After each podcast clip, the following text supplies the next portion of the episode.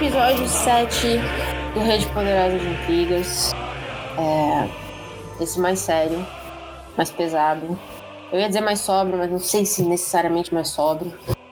Mas eu tô aqui com o Caio Lima. Eu mesmo. Direto do Rio de Janeiro, da Mata Atlântica. Hoje, hoje um silêncio total. Tá todo mundo saco cheio. Sexta-feira é. no Rio de Janeiro. Tá todo mundo na praia, na verdade, né? Só você tá aí hoje? Não, cara, aqui tá uma chuva danada, mas é que eu já tô me adiantando ao próximo governo e já me aliei à bancada ruralista aqui. A Atlântica acabou. Só porque eu falei que era um episódio mais sério, mais sóbrio. bancada ruralista. Antes da gente falar do tema ainda. Hashtag não tô chapado. Caio Lima e eu, Patrícia Quartarolo, do Poderoso Resumão. Hoje vamos discutir um livro. Mais uma vez a gente pegou um livro como base para o podcast. É, mas o livro tem tudo a ver com o momento atual. É, a gente estava conversando, né, Caio, há pouco, que a gente está muito esgotado psicologicamente ah, dessas eleições. Além de putos, esgotados. Já sei esse o título, né? É. Acho que vai ser esse título. Episódio 7. Além de putos, vírgula, esgotados. Que é, é, é, exatamente como, como eu me sinto numa sexta-feira no final do dia. Sabe? Além de todas as obrigações da vida adulta, a gente tem que encarar certas situações medonhas. É, e o livro que a gente escolheu para embasar nossa discussão hoje é um clássico, nada menos que A Revolução dos Bichos, do George Orwell. Acho que muita gente já leu. Eu não sei se muita gente entendeu. É, mas é um puta livro. Mesmo se você não entender a, a, alegoria que ele faz, é um puta livro de qualquer maneira. Pode dar pras crianças. É maravilhoso. Aliás, recentemente, só pra não esquecer de falar isso, é muito bom, é, saiu uma versão em quadrinho. Você viu isso? Que isso, eu não vi não. Pois é, se eu não me engano, eu vou confirmar essa informação, mas se eu não me engano, é ilustrada por um brasileiro. É, eu vou checar para vocês e a gente coloca também no, no Medium, como vocês sabem, a gente tem nossa página no Medium, onde todas as nossas referências aqui estão listadas ali, então você nem precisa se preocupar em anotar nada, vai estar tá tudo lá para vocês. Rayon, bora, bora pra gente falar desse, desse. É um pequeno catatauzinho, né? Porque são 90 páginas que deu o que falar. Aquela coisa, né?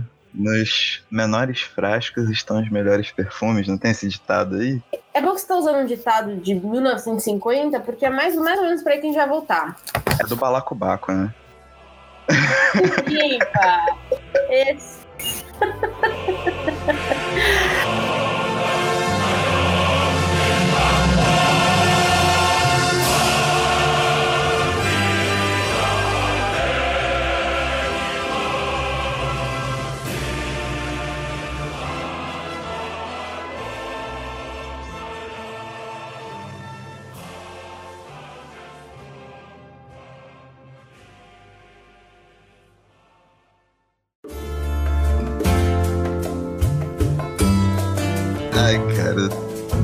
Mas é o seguinte, para mim, a Revolução dos Bichos é a obra máxima do Orwell, assim. Respeito muito 1984, tenho da Birmania, tem algumas outras coisas lançadas que são muito boas, mas o que ele consegue fazer em A Revolução dos Bichos, dentro do que eu conheço da obra dele, é insuperável, assim. É, eu, eu concordo. Eu acho que é de novo, né? Às vezes você, você pode ler de tantas maneiras diferentes que é como se fosse vários livros em um só, que é o que eu gosto. Então você pode ler como uma historinha de criança, ou sobre os animais na fazenda, com alguns momentos muito tristes, é verdade. Mas eu acho que a partir do momento que você começa a se politizar, entender um pouco de história, entender um pouco do mundo, você começa a ver já os paralelos. Então, é uma obra que eu acho que ela amadurece com o leitor. Quando esse leitor consegue ir passando essas camadas, né, pouco a pouco, com o exercício da leitura, e é um, é um livro que deve ser lido em diferentes fases da vida, ele, ele consegue demarcar de maneira muito clara e até difícil de você conseguir resenhar ou falar sobre, eu acho que o conceito que todo mundo busca, né, que é o de democracia. Tipo, você sente o envolvimento do, do Orwell com essa questão da democracia, da liberdade de escolha e de todas as liberdades individuais e coletivas que uma democracia deveria né, garantir. Uhum.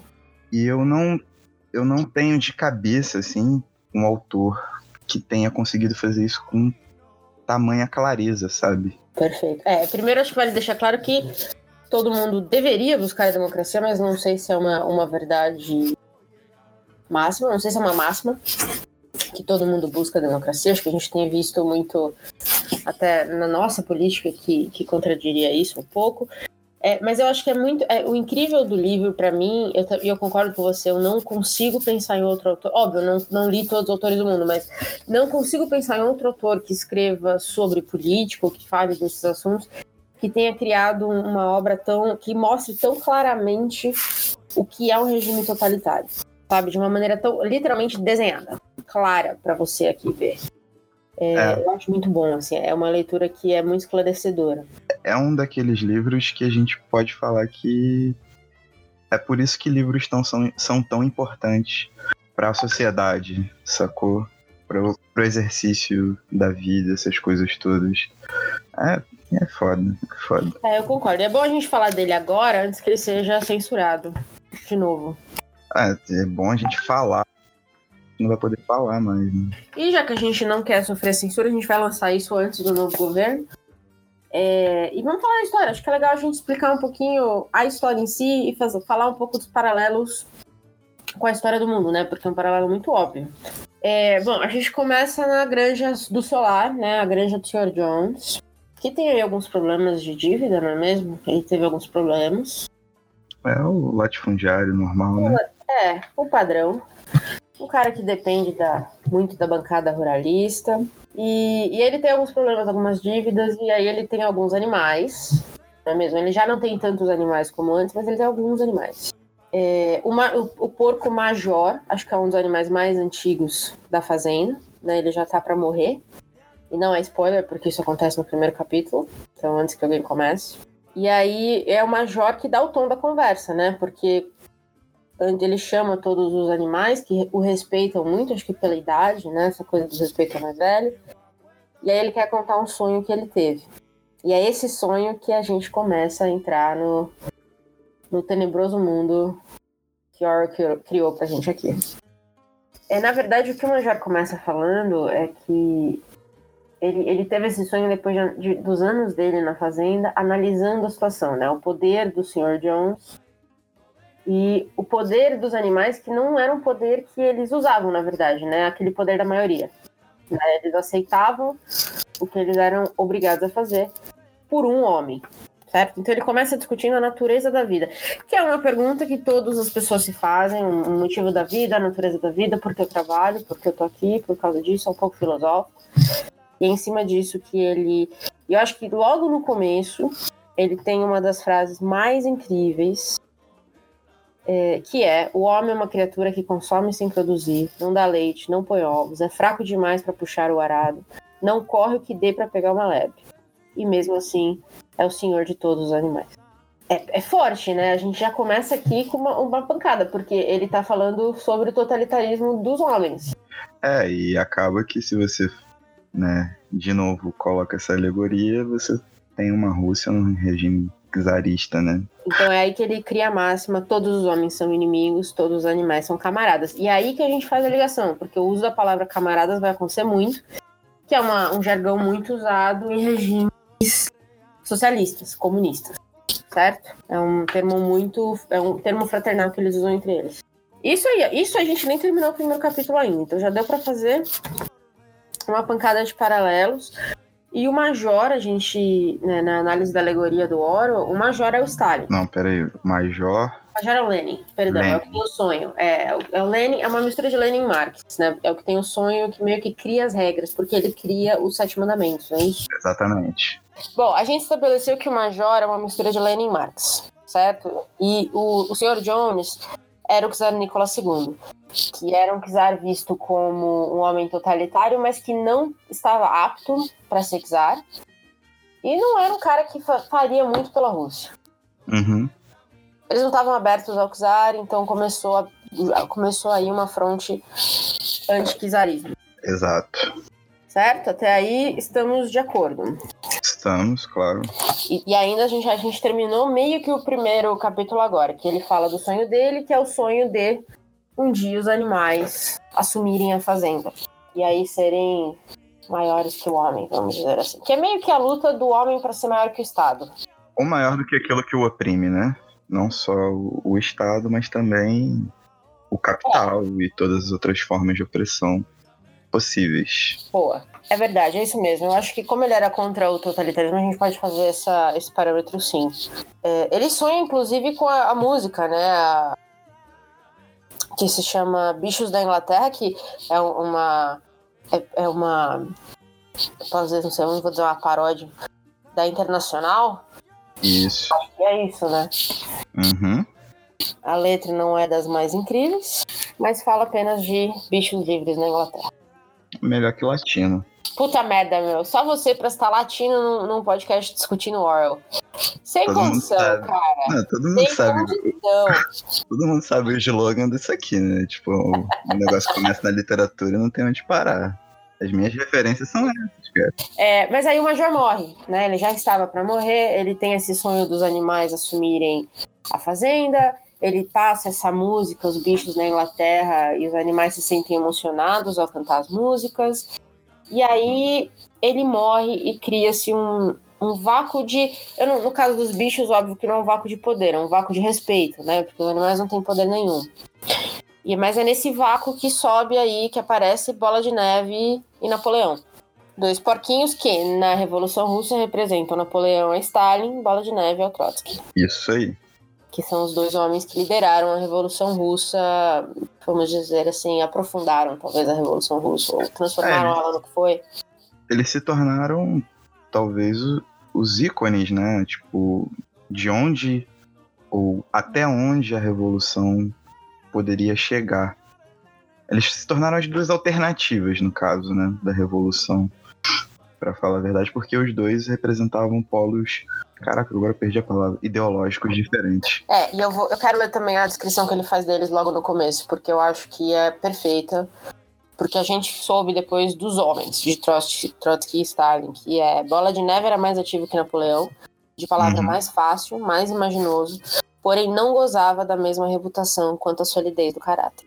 E tem um motivo para isso que ele vai dissecando no livro, né? Uhum.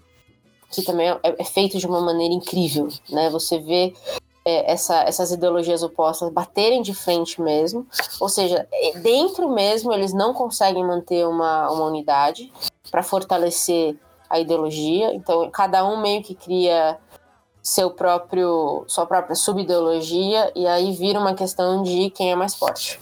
Exatamente. Né? E eu acho que outro perfil, outro personagem excelente que aparece logo no segundo capítulo, a gente não pode deixar, não pode esquecer de mencionar agora, porque ele vai se tornar cada vez mais importante, é o Garganta. Né? O Garganta é um, é, um, é um porquinho muito simpático, de bochechas redondas, voz aguda, fala alto, e ele vira ele vira o que seria a imprensa, né? Porque ele, ele, ele difunde os dados, ele compartilha o que está acontecendo na fazenda para quem não está sabendo, é, ele começa como meio que uma tia fofoqueira e vira que, e aí é muito significativo nos dias de hoje, ele vira meio que a fonte principal de informação. É tipo o WhatsApp hoje em dia. Exatamente, né? Porque começa como um mimimi, um blá blá blá, ah, você ouviu o que o Gargano falou e tal, tal, tal. E aí, de repente, vira que as pessoas esperam dele os dados do governo. É, é fantástico como ele cria isso. E para mim é exatamente isso, é o WhatsApp. Certo? Então a gente tem esses, esses três porquinhos aí, uhum. é, que não são os mesmos porquinhos do Lobo Mal, mas eles três vão criar aí uma, uma certa organização. Os porcos eram conhecidos como os animais mais inteligentes. Então meio que foi uma, uma, uma organização natural, podemos dizer. Sim, com certeza. É, um outro personagem importante que eu também não queria que a gente esquecesse de citar agora no começo, porque ele some por um tempo, é Moisés. Que era um corvo que ficava falando para os outros animais sobre a montanha de açúcar candy. Eu acho que era candy, né? De doce de açúcar, alguma coisa assim. A mudança, montanha dos doces, vamos dizer assim. A montanha de açúcar. Uhum. Que era para onde os animais iam depois da morte. Então, o Moisés, aliás, o nome não tem nem. não deixa nenhuma margem para dúvida. é a religião. Sim, com certeza. Né? E o Moisés some da fazenda quando os porquinhos sobem ao poder. Porque a gente sabe que Stalin e Trotsky romperam, a, romperam todas as relações com a igreja russa. É, e, e, o ateísmo era uma coisa muito forte no comunismo e no socialismo, porque o Estado tinha que ser. É, as pessoas tinham que olhar muito mais para o Estado e não para qualquer outro tipo de força. Então a religião perdeu a força que tinha. Justo falar isso? Vai me corrigindo, cara. Não, tá indo bem, cara. Não, eu sempre indo bem, porra. Eu, tô, eu li o livro. Você tá com autoestima alta pra quem tá em período eleitoral. não, não dá. Porra, mas. Tá de velho. Não precisa também chutar, né? As bolas, assim, desse horroroso. Mas eu não quero esquecer de citar esses caras, tá? Então, se eu esquecer de alguém, vai, vai levantando a bola aí, porque eu fiz um roteirinho aqui. Vai na fé, vai na fé, que isso já tá quase uma adaptação pro teatro. é, Moisés desaparece, certo? Na hora, a gente não sabe o que acontece, mas Moisés some da história. Ele, voa para longe da fazenda.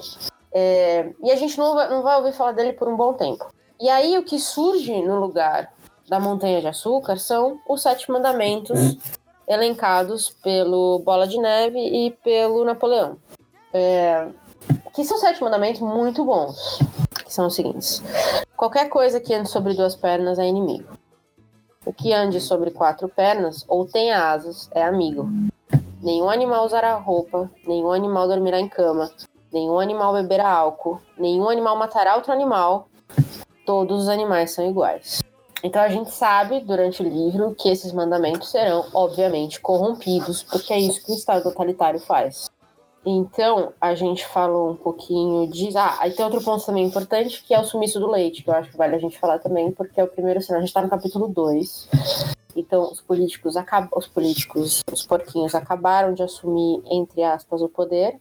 E aí, é, eles expulsam Jones da fazenda, né? Quando os porquinhos. Antes dos porquinhos assumirem. E aí eles percebem, e agora? A gente tem que fazer tudo por nós mesmos. Então, eles percebem primeiro que eles não entendiam nada do que tinha na Fazenda antes. É mais ou menos a gente com a democracia, né? Exato, é. A gente, de repente, você ganha um brinquedo que você, você queria muito, mas você não sabe nem como montar. Exatamente.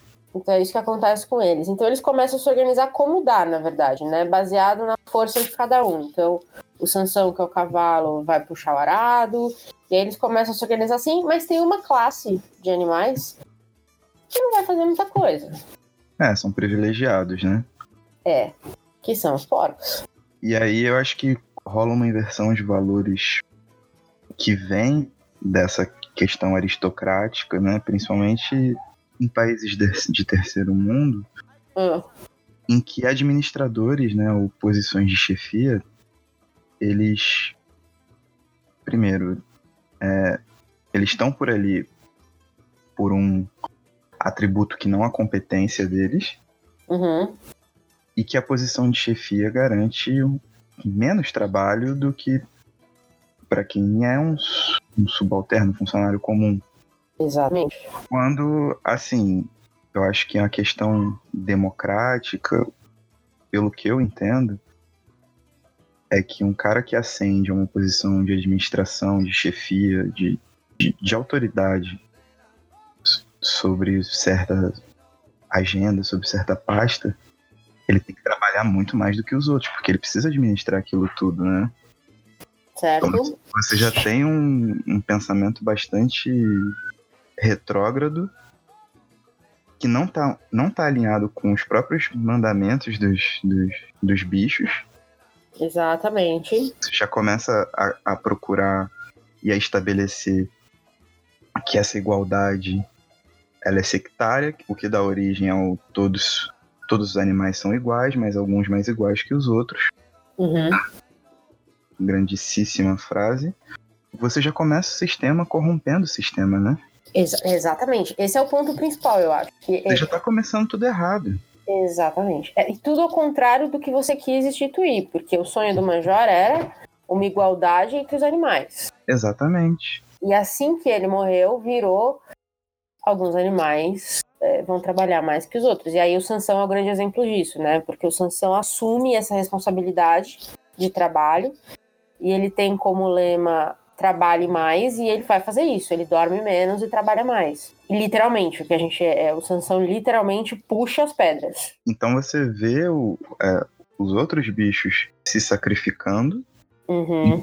enquanto os cabeças da questão toda estão ali só olhando. Só, é, só e aí, como é que tá seu negócio aí? Tá tudo certo? Ah, tá, beleza, então já tirando o corpo fora. Usando esse argumento, para poder é, ter mais coisas. Então, acho que o, o, o, emblemático disso é a história do leite, né?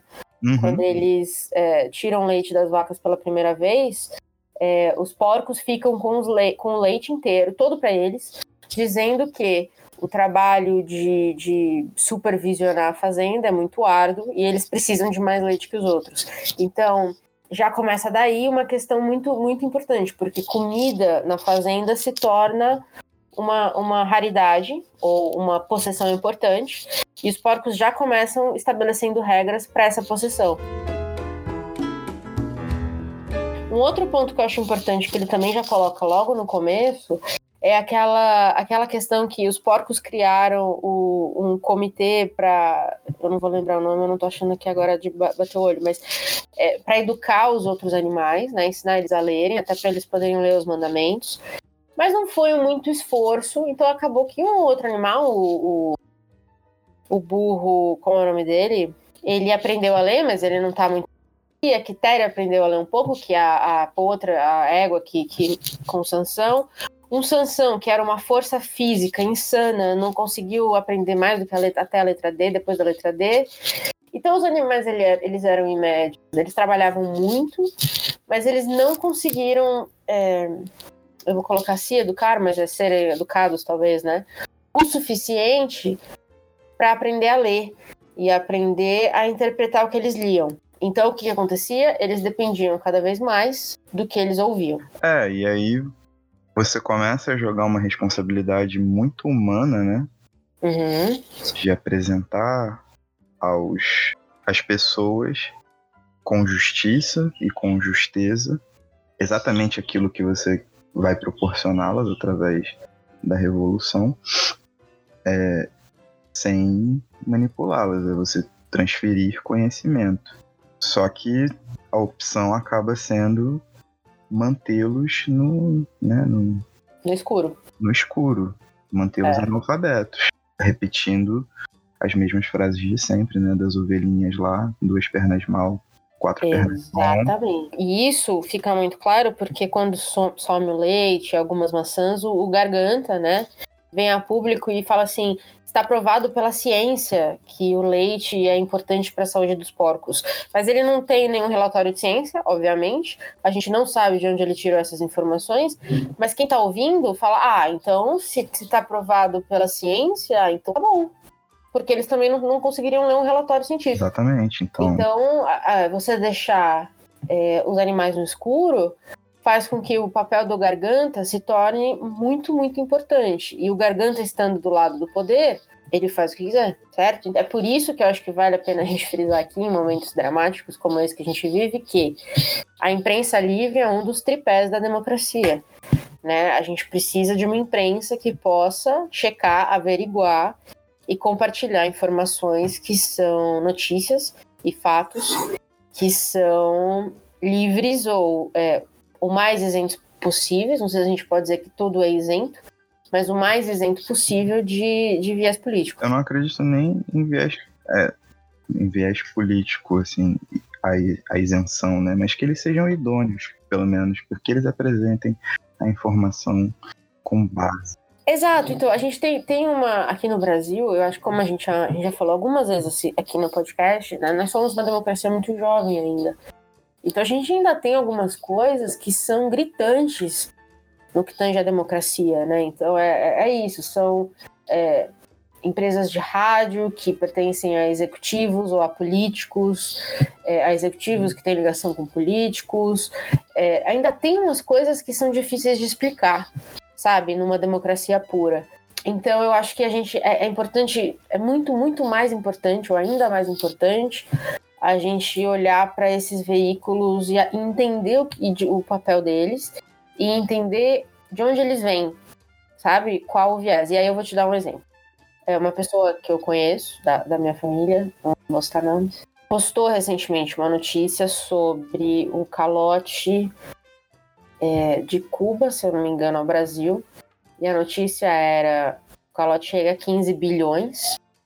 E a fonte era Folha do Sul, alguma coisa assim. É, numa pesquisa muito rápida pelo Google, é, você, você aprende que rolou mesmo um calote, mas que não chegou nem a um bi, e eles já haviam pago grande parte da, da dívida, ou algo nesse tipo, tá? Ou algo desse nível. E uma pesquisa um pouquinho mais profunda, você descobre que essa Folha do Sul é ligada a grupos como o MBL. Mas a pessoa que compartilhou não quis fazer essa checagem e não aceitou quando essa, essa, essa notícia e a fonte foi questionada. Eu não sei se a pessoa entenderia, entende? Quando ela lê a notícia, se ela consegue interpretar para além do que está escrito ali. Então você interpreta, você tem que interpretar tudo, certo? Você tem que analisar criticamente tudo. E não é um processo fácil. E quanto menos educação você tem, menos você vai conseguir fazer esse processo. E não, não necessariamente é culpa das pessoas, é culpa de uma educação também falha e cagada que a gente tem, que não deixa de ter um projeto de governo. Então, quando a gente fala das propostas de educação dos candidatos, de todos, é muito importante olhar essas, esse, o que eles querem para a educação, porque é, a falta de é uma proposta. Para mim, é um projeto de governo que vem de décadas. Né? Quanto menos a população sabe, mais ela depende do governo, que aí é tido como uma fonte oficial de informação. Com certeza, e, e preocupa mais, assim, em tempos tão extremos como, como o que a gente está passando, é que você tem um acesso muito fácil à informação na sua mão, né? O tempo inteiro. Uhum. E que aquilo ali torna-se, juntando toda a insatisfação com todos os processos de corrupção que estão rolando e que são constantemente martelados pelos veículos midiáticos que se não falam de morte, falam de corrupção o tempo inteiro. Isso, isso se torna uma verdade fabricada, né? É, é aquela coisa, uma verdade dita um milhão de vezes uma mentira dita um milhão de vezes se torna uma verdade, uma coisa assim. É, só que agora você está num processo muito mais tênue disso, né? Você tem milhares, uma produção de milhares de mentiras se transformando em verdade ao mesmo tempo e você não consegue frear. E mesmo que você argumente com toda a paciência do mundo que essas pessoas estão lendo de fontes que não são idôneas, que não são imparciais, que não praticam um, um jornalismo, no caso, é, dotado de todas aquelas coisas que a gente falou no podcast do Dono do Morro, uhum. elas já não acreditam mais. Caramba, tipo, a gente tá vendo pessoas refutarem com fake news de WhatsApp pesquisas científicas gigantescas. Isso é muito bizarro. Então, cara, mas eu acho que que o acesso desenfreado à informação está causando no brasileiro, acho que no mundo todo, mas no Brasil especificamente, eu acho que é uma crise muito séria de autocrítica, eu diria, porque as pessoas acham que o que eu acho, a minha experiência de vida é a verdade absoluta. E se existe um intelectual, uma obra, um livro, pesquisa científica que, que, que prove que a minha, talvez a minha experiência de vida seja a exceção, da regra, é óbvio que é mentira, porque o que eu vejo na minha vida não é isso. E o que eu acho que rola é uma, é uma crise muito séria. É, primeiro, eu acho que escancara o nosso buraco educacional, o nosso problema educacional, a nossa falta de educação de classe, assim, de, de boa, sabe, de, de, de, de análise de história, principalmente, meu Deus do céu. Falta Paulo Freire, né? Puta merda, é agora. É, a gente vai entrar na lista ah! Ai, que emoção. Junto com a, a Le Pen, o que, a, a Ku Klux Klan. Ah, então uma companhia legal, pô. The Economist. Ah, mais um. Mais uma pra lista de comunistas. Obrigada, Caio. É, mas você, eu acho que é isso. Escancara esse rombo educacional que a gente tem. Escancara o baixo nível de, de, de solidariedade e de entendimento de democracia que o brasileiro tem porque a gente não tolera discursos que não são iguais aos nossos. A gente é, a gente é A gente é um povo amigável, mas intolerante em muitas coisas. A gente tem uma falsa animosidade, né? Uma, animo... uma falsa simpatia. É isso mesmo, eu concordo. Porque no fundo, no fundo, cara, e é uma coisa que eu converso muito, assim, com algumas pessoas, e tô expondo agora, é que aqui as coisas ficaram meio que irrefutáveis. Se um, uma mulher acusa um cara de, de ter sido agressivo na hora de chegar nela ou ter sido desrespeitoso, a galera já começa a relativizar o, o desrespeito. Tipo, a mulher tá acusando, a mulher se sentiu ofendida. Mas, não, peraí, você tem que olhar também que nem, nem, nem tudo é ofensa, que não sei o que, não sei o que. Tipo, é. Isso é muito bizarro, tá ligado? Ouviram um ataque, um ataque à vítima, né? Então, de repente, vão lá no, no Facebook dela e encontram que um dia ela fez uma postagem, cinco anos atrás, ela fez uma postagem duvidosa, e aí, de repente, essa vira a vida da mulher. E aí é usado para desacreditar ela, descreditar ela. Assim, o que eu fico mais, mais perplexo é que a gente tá conseguindo virar uma chacota mundial. Tipo, já existe, já existe uma, uma, uma expressão na gringa para falar sobre, sobre Brasil's Planning. Eu, tipo, eu, tipo, eu li isso. Cara, Cara, eu ri alto, mas eu ri de vergonha. Cara, a embaixada, a embaixada brasileira, a embaixada alemã solta um vídeo falando sobre nazismo. Os caras querem refutar. KKK, mano. KKK. Ku Klux Klan, sabe qual é? E os caras vêm subverter todo o raciocínio, criar uma lógica própria e afirmam aquilo categoricamente. E eu não tô falando isso porque eu vejo em redes sociais, porque se você ouve esse podcast mas não tá me achando no Facebook é porque provavelmente eu te excluí. Porque você falou alguma bosta. Mas é porque, tipo, eu vejo isso no dia a dia, no meu trabalho. Sacou? Então, o que eu acho que, além da, da falta de educação, além dessa falsa animosidade que você colocou muito bem, um outro ponto que escancara para mim toda essa discussão é que o brasileiro é, de fato, um povo extremamente violento. É, a gente ama um carnaval? Ama, mas a gente também ama uma porrada em quem a gente discorda, com quem a gente discorda. A gente também ama rotular de maneiras absurdas. É, e aí eu acho que vale a gente entrar nesse papo fascista e comunista. É, a gente ama também se juntar em grupinhos e destruir a vida de uma pessoa que falou que feminismo é bom.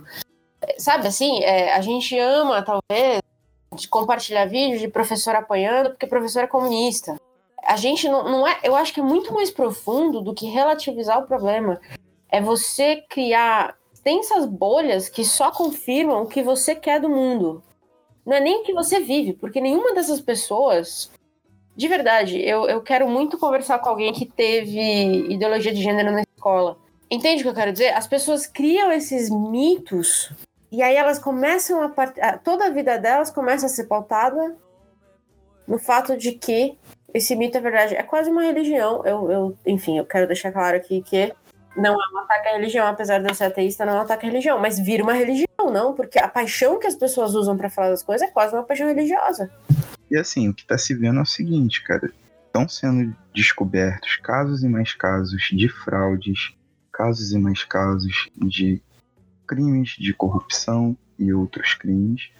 E as pessoas são tão fixas né, nessa nessa convicção que elas criaram, que elas estão começando a abrir brechas morais para defender essas figuras que representam esse tipo de pensamento fascista, sim, para não terem que negar que tudo que elas criaram, toda essa mitologia que elas criaram para elas, é uma coisa estapafúrdia, é uma coisa mentirosa. Elas se enganaram o tempo inteiro. Elas buscaram informações em fontes secas, em poços secos saca? Elas, elas pintaram um arco-íris que um, o fim desse arco-íris, na verdade, é um. É um. É um DOPS. Um crime. Um crime contra a humanidade, tá ligado? Eu, eu concordo. Eu acho que é, brechas morais que mais a gente tem visto. É, passou um pouco da conversa de roubar é errado para peraí, deixa eu, deixa eu ver se roubou mesmo, deixa eu ver quem tá falando, deixa eu ver qual é, o, qual é a história. deixa eu tentar entender o que tá acontecendo pra ver assim, o meu candidato, não, o meu candidato falou que não, ele falou que não roubou. Eu, e, eu, e aí eu acho assim, eu acho que vale a pena a gente olhar para os dois lados, porque eu acho que tem problemas desse tipo dos dois lados. Sim, fato. Essa, essa quebra que a gente tem no país hoje de fascistas versus comunistas, para mim é uma, é uma discussão insana. Assim, a primeira insanidade é que desde o começo do século XX a gente passa por, por essa ameaça de um totalitarismo de esquerda que nunca chegou perto de acontecer. A gente vive alimentando um monstro que não existe. Não existe. Então, tipo, e hoje ainda menos, porque a economia é toda globalizada e você não consegue se manter um país fechado uhum. né, dentro de uma economia extremamente rural e arcaica, sendo que você precisa de outros produtos e no caso do Brasil, que já tem um acesso enorme a bens de consumo tipo celulares, computadores e essa tecnologia toda que não é produzida aqui, esse tipo de serviço não é o carro-chefe do brasileiro. E todas as tentativas de fazer esse serviço aqui dentro foram minadas pelo mercado exterior, que adentrou aqui com todas as plataformas possíveis e fez a festa, porque não tinha concorrência nenhuma. A gente convive com essa ameaça, que é uma ameaça totalmente improdutiva, só para a gente não conseguir avançar, não conseguir dar passos para o futuro em relação à economia, em relação aos serviços que a gente produz, em relação principalmente às questões sociais do país, que são um abismo, mas em compensação a gente vive sob uma ameaça real de um governo totalitário ultraconservador. E acho que vale esse paralelo agora sobre o livro, que é a fazenda, a Granja dos Bichos, que depois de né, que eles tomaram poder, eles mudaram o nome de Granja do Solar para Granja dos Bichos, que, como a gente sabe, a Rússia virou a União Soviética. É, eles tinham duas fazendas próximas: a fazenda do Frederick e a fazenda do Pilkington, que eu acho que é assim que fala. É, que são nomes muito, muito específicos, certo? O Frederick é uma representação de Hitler. E o Pilkington é é a é Inglaterra.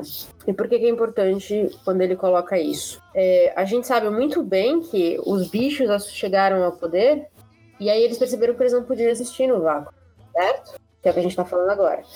Então eles chegaram ao poder e perceberam que em determinado momento precisariam de dinheiro, que era uma coisa que eles não conheciam muito bem, eles não entendiam como funcionava. Então eles contrataram um, um, um advogado, um homem, que ele dava só com os porcos, mas que aí ele ajudava com a ligação com o mundo exterior, vamos dizer assim. É, só fazendo um adendo, essa questão deles necessitarem depois de fazer essa comunicação né, nessa alegoria entre a Alemanha nazista e, a, e, o Reino Unido é exatamente devido aos perfis né, do, dos dois porcos, Bob Neve e Napoleão, que o Napoleão representado por Stalin tinha essa, essa questão da política fechada e voltada uhum. para dentro da própria o que seria a União Soviética. E o, o Trotsky, perdão, ele tinha a ideia de fomentar a revolução em vários lugares para que isso se tornasse uma rede interminável, né? É isso mesmo. É, e é aí que eles batiam a cabeça, né? Exato. É, e no fim a gente percebe que é, as fazendas que viram o que aconteceu na Granja dos Bichos, é, eles começaram a ficar nervosos, né? Porque o que, que aconteceu? Pô, mas isso pode acontecer aqui. Uhum. É esse sentimento que é fomentado quando a gente fala de política hoje, que é, ah, mas se aconteceu na Venezuela, pode acontecer aqui. Se aconteceu na Rússia, pode acontecer aqui. É, apesar de terem sido revoluções mais antigas e tudo mais, e de novo, né? Você falou, enfim, vamos colocar, desde a gente virou uma democracia, esse, esse, esse animal Honda, esse monstro Honda aqui, até agora não, não chegou. É o golpe mais maldado da história do mundo, né? É, tudo bem. É um conto pra carochinha ferrado, né? Exato. Só vou usar expressões de 1960 para me adequar ao século que a gente vai entrar. Ou vai é, isso. Por... É, então, eu acho que é bom já ir se. É bom ir se adequando. a, a gente já retomada de 1964. Meu Deus do céu, cara. Mas eu acho que nessa hora, o que, que acontece? Rola, no livro rola a primeira invasão. que é a invasão comandada pelo Frederick, se eu não me engano. Uhum. É, ele tenta tomar, ele vê que, pô, só tem porco no poder, é, eu, vou, eu vou entrar lá, eu vou tomar, eu tenho arma, o que, que vai acontecer? Uhum. Então eles tentam, e aí os, os animais rebatem, e o Sansão dá um coice no homem que, que morre na hora, ele acha que o homem morreu. E aí tem a máxima do Bola de Neve, que é um homem bom, é um homem morto. Que me deu assim, arrepio até a coluna, porque é, é, eu não preciso nem fazer o paralelo, a gente sabe o que, que, que, a gente fez com essa frase hoje em dia. Sim. É, mas eu quero deixar muito claro para quem é defensor morto, quem fala essa frase são os porcos. Quem fala essa frase é um porco que acredita que o inimigo seu acabou de morrer. E aí, quando você lê as coisas. De novo, cara, a gente chegou. A gente tá na página 30 ainda, tá? É. Não. Assim, a, a página 30, a gente já falou quase uma hora de paralelos, tanto com a Rússia, com a Rússia soviética, quanto o Brasil atual. Então, vai pensando num homem que é gênio, certo? É, eu acho que essa questão da gente dele colocar, e eu acho que é isso que a política brasileira tem feito muito, e não só brasileira, a gente viu muito isso também na eleição do Trump nos Estados Unidos, que é um inimigo forte, um inimigo quase como um infiltrado, que é o seu patriotismo que vai expulsar ele. É, não podemos esquecer que o Brasil, acima de tudo, é uma tradução literal de Alemanha acima de tudo, que era o lema nazista. Então, é, é, é importante a gente falar dessa questão de patriotismo e desse inimigo, né, que é o outro como inimigo, porque esse é o insumo do governo, esse é o insumo do medo, né? Então você tem que ser patriota, você tem que escolher o seu país acima de tudo. E eu tive uma discussão no Facebook quando eu ainda estava com paciência para ter essas conversas, eu não tenho mais. Uma das pessoas falou assim: ah, mas Brasil acima de tudo. Eu falei, cara, Brasil acima de tudo até você mudar para Miami. Não é Brasil acima de tudo. E não precisa ser Brasil acima de tudo. Porque quando você coloca. É, quando, e é o que acontece no livro, e é o que a gente sabe que acontece em regimes totalitários, que é quando você coloca o país acima de tudo, você não pode questionar o país, você não pode questionar as decisões que são tomadas em nome, em nome dessa defesa, certo? Você perde o, o seu direito basilar de democrata, né? Exatamente. Poder. De criticar. Estar a par do que está acontecendo e fazer as críticas devidas. Exato. Até porque criticar faz parte. Você não precisa, você não é obrigado a concordar com tudo que o governo faz. E criticar não é só uma coisa ruim. Você pode fazer uma crítica construtiva. Construtiva. Você pode criticar para melhorar o que já está bom, inclusive. Uhum. Essa noção de que você deve discordar de tudo, de que você deve ser do contra em tudo e blá blá, não você tem que ter o, o senso crítico serve exatamente para isso, né? E é incrível uma coisa também, né? Você tem uma aplicação de senso crítico, que é exatamente nesse viés de você analisar as coisas com atenção para poder formar uma ideia central e, e desenvolver o que você está fazendo, seja um trabalho, uma pesquisa ou o seu próprio pensamento, enfim, qualquer coisa. E a ação de criticar, né? Elas são elas têm a, é a mesma coisa, mas elas são usadas de formas completamente distintas, né? Criticar tornou-se uma parada pejorativa, assim. Na verdade, eu acho que fazer perguntas que as pessoas não sabem responder hoje é, é tido como um ataque. Entende? Então, eu lembro que na época das. Em 2013, né? Na época das passeatas, eu perguntei para muitas pessoas que foram nas passeatas anticorrupção o que era ser anticorrupção. Porque, é, de fato, eu, eu acredito, todo mundo é anticorrupção, na teoria. É, e aí eu queria entender das pessoas o que elas entendiam como anticorrupção, porque o que eu mais vejo, e, e eu vou te falar que eu, eu conheço muita gente que foi nessas, nessas passeatas lá e tirou foto com a polícia e tudo mais. Uhum. Eu conheço essa, algumas pessoas ali, muitas pessoas, e eu conheço a vida pessoal delas, né? Eu conheço elas pessoalmente e, é, por exemplo, eu sei de empresários que não pagam imposto. Eu sei de, é, de empresários que não só sonegam imposto, eu sei de empresários que desviam dinheiro para o exterior. É, mas estavam lá contra a corrupção.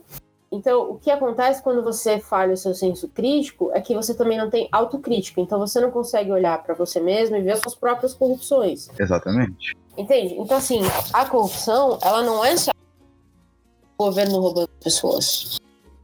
Ela, ela precisa de uma autocrítica, no, porque a gente conhece o jeitinho brasileiro como algo muito positivo, mas não deixa de ser uma maneira de corromper uma situação. Então, quando você começa a questionar o que é ser contra a corrupção e alguém me lança é ser contra a roubalheira do PT, eu sei que essa pessoa não tem a mínima ideia do que tá falando. Mas eu não posso falar isso. E, e porque eu tentei. Não, não tem conversa, entende? Não tem um diálogo. Assim, eu, eu também sou professor, né? Numa, numa escola técnica e encaro muitos jovens. É, não pratico viés ideológico nenhum quando eu vou fazer, até porque eu dou aula de mecânica e elétrica. Mas eu tento, além de passar as matérias, passar certas questões de, de, de não de comportamento, mas de atitudes. Tipo, todo bom funcionário deve se comunicar muito bem, ser extremamente transparente nas ações que faz. Uhum. E o que eu acho muito importante frisar, e eu acho que, é, que vai muito dentro dessa linha que você está falando dos empresários que foram reclamar sobre corrupção e que só negam imposto, que ajudam a perpetuar a pobreza, desvalorizando a classe de trabalhadores, que eles fazem isso, é que, cara, quando você chegar numa certa idade, ninguém vai poder. Você tem que ter uma vida pautada em transparência, em verdade, em atitudes corretas, é, dentro de, de um conceito que você estabeleça para você, mas que ninguém possa ficar falando de você, ah, mas o Caio, o Caio nesse santinho todo aí não. Essa história aí que você falou dele da aula, pô, na sala ele era isso aqui, isso aqui, isso aqui, isso aqui, sabe é? E esses caras e esses caras todos vão carregar na, no histórico deles. Provavelmente eles nem ligam para isso porque eles têm dinheiro, tá ligado? Mas acho que pra, pra gente que é um, que, de uma situação de, de, de pobreza mesmo, acho que é importante você ter essa, essa questão de que sempre que forem contar a minha história, vai ser uma história só, sabe? É? Por mais que eu tenha cometido os piores erros do mundo, vai ser a minha história, tá ligado? Não vai ter. Ninguém vai ficar ali tendo que desmentir o que eu fiz, o que eu não fiz, como se fossem várias autobiografias do Roberto Carlos, mano. Ou do Pelé.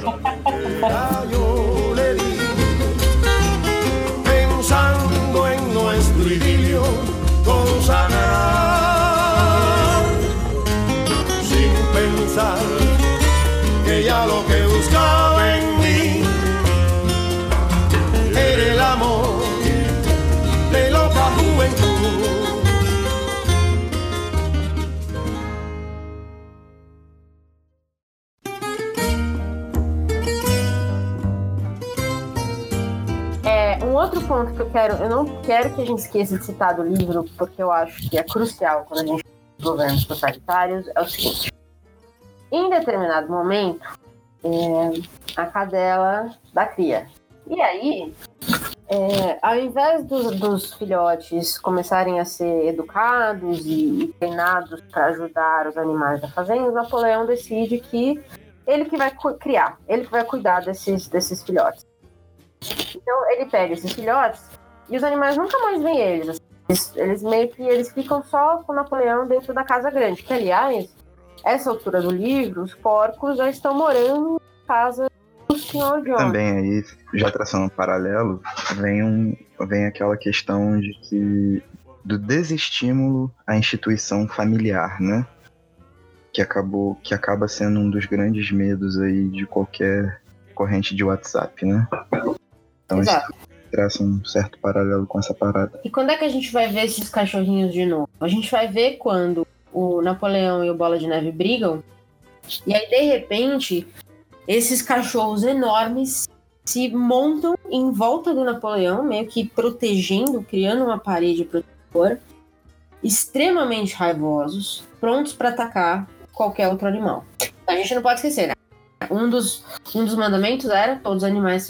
De repente, só um animal, que é o Napoleão, tem um exército defendendo ele, que ele criou. Porque não existe regime totalitário sem a violência, sem, a, sem, a, sem militares. Então, qual que é o nosso. Eu não, me dá até arrepio falar isso. Qual que é o nosso paralelo com o que está acontecendo hoje no país? Eu sei que tem muita gente assustada com uma possível revolução comunista, com o papel do PT nisso. Mas você não consegue nenhum tipo de revolução de tomada de poder sem o apoio dos militares. O que eu acho mais assim agravante dentro do que acontece, Paty, é a, assumir uma predisposição para um alto golpe. Eu não sei se, se você acompanhou isso. Acompanhei. Mas o vice foi, disse numa entrevista que se o, o Brasil virasse um estado de anarquia, e aí anarquia é uma palavra completamente descontextualizada em todos claro. os fatores possíveis, tá? E não existe um limite para esse estado de anarquia, né? Estado de anarquia, dentro da definição dele, poderia ser qualquer coisa. Uhum. Ele poderia se destituir de uma liderança democrática para uma liderança totalitária, uma liderança autocrática. Aqui vai, aqui é, para mim, uma das maiores brechas morais que a gente comentou. Porque Total. tanto criticou-se a questão do PT ou de quem votou na Dilma não aceitar o Temer e repudiar o, Temer quando ele subiu ao poder e dizendo para as pessoas assim: quando você elege, elegeu a o Temer apareceu lá também, o que é verdade. Então você elegeu os dois juntos. Tanto criticou-se essa, essa, esse repúdio ao Temer que agora quem quer voltar no Bolsonaro não repudia o vice não repudia esse tipo de. E não tem outra palavra, não repudia esse tipo de merda. Não repudia. Então, essa para mim é uma das primeiras brechas morais dramáticas dessa eleição. É aceitar o que tá vindo na junto aí nessa, nessa campanha, pura e simplesmente porque você não quer ser como os petistas que criticaram o vice. E aí entra tudo que a gente discutiu agora de autocrítica e de crítica básica. Assim, é só um discurso, tipo, para que você está indo para a urna então? Se a sua democracia tem a sua representatividade máxima no seu voto, e se você compactua com essa ideia de um autogolpe, qual é a finalidade de você tá indo para a urna? Vai para a rua pedir uma intervenção, pô. Você está elegendo um cara democraticamente. O cara tá com todo o Estado aparelhado para servi-lo. Né, não servi-lo, mas no caso dele é servi-lo porque ele tem essa ideia autoritária de poder. E antes de qualquer resultado de qualquer coisa, dois meses antes, ele já lida com um estado de um possível estado de anarquia que não se sabe o tamanho. Então, tipo, as UPPs aqui no Rio de Janeiro, a gente falou isso durante o, o, o, o podcast do dono do morro, de novo, repito. Será que não era estado de sítio, não era estado de anarquia? Uhum. Sabe é? É, outras situações, a situação de São Paulo, que você citou, do PCC tocando terror aí, uhum. já não era o suficiente, então, para ter? Se chegou nesse extremo e não teve, como agora o cara toca nesse assunto? Exato. Então, assim, é, é o que a gente tá discutindo, assim, essa, essa brecha moral é talvez, eu acho, o ponto mais sensível da nossa, da nossa falta de, de cultura democrática e da nossa falta de cultura crítica. É, né? Então você não pode discordar. Tem gente defendendo o fim do 13 terceiro, que injeta em torno de 200 bi na, na economia todo ano, pura e simplesmente porque precisa defender o vice que escolheu. É, cara. Então é, é, assim, é, pesado. É pesado. E assim, é, nós vivemos particularmente numa bolha privilegiada. Por mais que eu seja de origem pobre, a construção, meus pais sempre conseguiram me dar uma, uma, uma educação de qualidade e a minha constituição de amigos em redes sociais é determinante disso, que é todo mundo de colégio, faculdade, trabalho e nesses meios que a gente vai se conhecendo. Você acredita que é a mesma coisa? Sim. Ali você ainda consegue ver pequenos empresários. Às vezes você consegue num evento onde você conhece um empresário maior, de médio porte, talvez até de grande porte e tudo mais, apesar de não ter contato, você ainda tem certo convívio com luxo. Mas quando a gente pega o número de eleitores, votantes, nesse projeto, mano, a gente tá falando de, sei lá, 50 milhões de pessoas. Quantos, quantos fazem parte dessa bolha? Quantos se realmente beneficiariam, sabe qual é? Uhum. Você tá colocando a sua corda no pescoço e tá puxando. É, eu vi no. Eu não, eu não vou lembrar o nome dele, vou tentar achar pra colocar no, no Medium desse podcast. É um. Eu acho que ele é um jornalista. Ele falou assim no, no Twitter, ele postou assim: Eu vivi a ditadura e eu sei o que é. Mas eu acho que vocês é que vão ficar surpresos com o que é de verdade. Sabe? Que é quem não viveu e acha que se você não faz nada, você tá limpo. É, porque é o que você falou, se não há definição do que é errado, tudo pode ser errado. E esse é o grande problema. Eu quero voltar para uma cena do livro que eu acho muito boa, que é o seguinte: o Bola de Neve tinha um plano de construir um moinho, né? Que ia, que ia meio que automatizar parte da produção, né? E, e, em consequência, tirar um pouco do peso do trabalho dos animais da fazenda no dia a dia. Uhum. É, o Bola de Neve, como você falou, era, era o Trotsky querendo é, fomentar a revolução em outros países para que não existisse essa ameaça de invasão constante. E, óbvio, Napoleão foi contra o moinho, dizendo que ele não achava que era necessário porque os animais davam de ter a, o celeiro cheio. Né? Então, ou seja, a gente aqui se, se, se banca. Bom, ele se desentende, o Napoleão é posto para correr da granja né? Ele, ele é posto, eles quebram um pau e o Napoleão some. Bola de neve, bola de neve.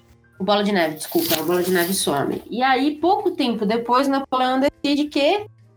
Ah, vamos construir um moinho. E aí, os animais ficam extremamente confusos, como a gente né, poderia imaginar.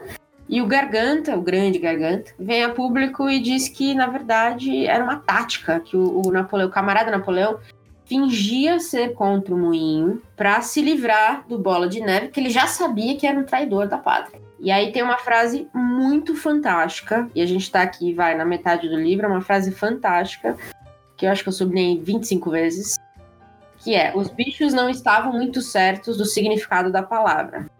Mas Garganta falava tão persuasivamente, e três cachorros que por coincidência estavam com ele rosnavam tão ameaçadoramente que aceitaram a explicação sem mais perguntas. Que é exatamente o que a gente está falando aqui agora. Então, assim, o que vem, a chapa, era essa palavra que eu estava buscando antes. O que vem na chapa, eu posso até discordar, mas eu não posso discordar com muito afinco, porque é a chapa que eu quero que seja eleita. Então, eu não vou dar insumo para quem não quer essa chapa.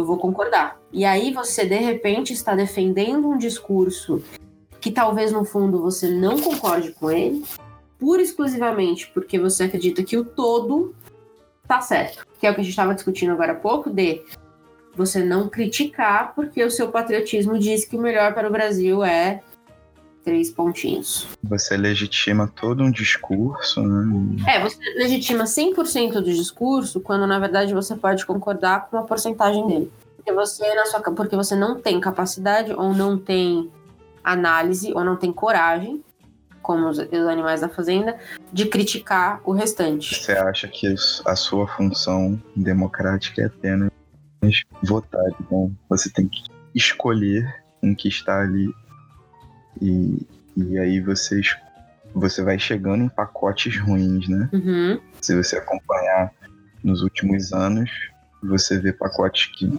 são ruins, ruins, um pacote que é estacionário e os outros só vão piorando, né? É aquela máxima que a gente ouvia muito, que o, metola, o metiolate arde, mais cura.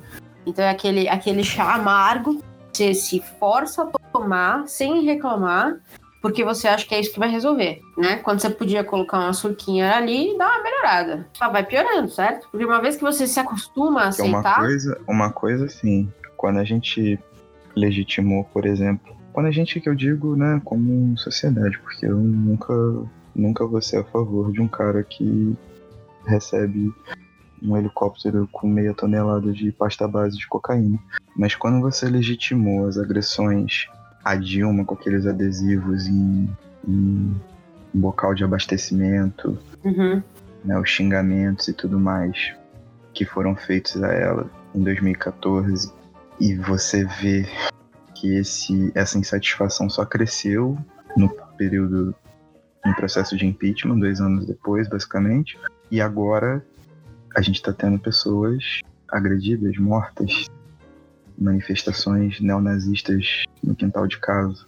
Né? Essa questão de você não ter essa análise crítica que, e você concordar com um pedacinho do pacote, mesmo sabendo tudo de ruim que ele vai trazer, olha onde a gente tá, tá ligado? A gente tá falando de pessoas mortas. Não dá mais, assim, a gente chegou num ponto que não dá mais para ser conivente com esse tipo de discurso, de você não ser combativo, de você tentar, você achar que, tipo, botando um link ou falando palavras good vibes, assim, namastê, eu te ouço, a gente se ama, blá blá.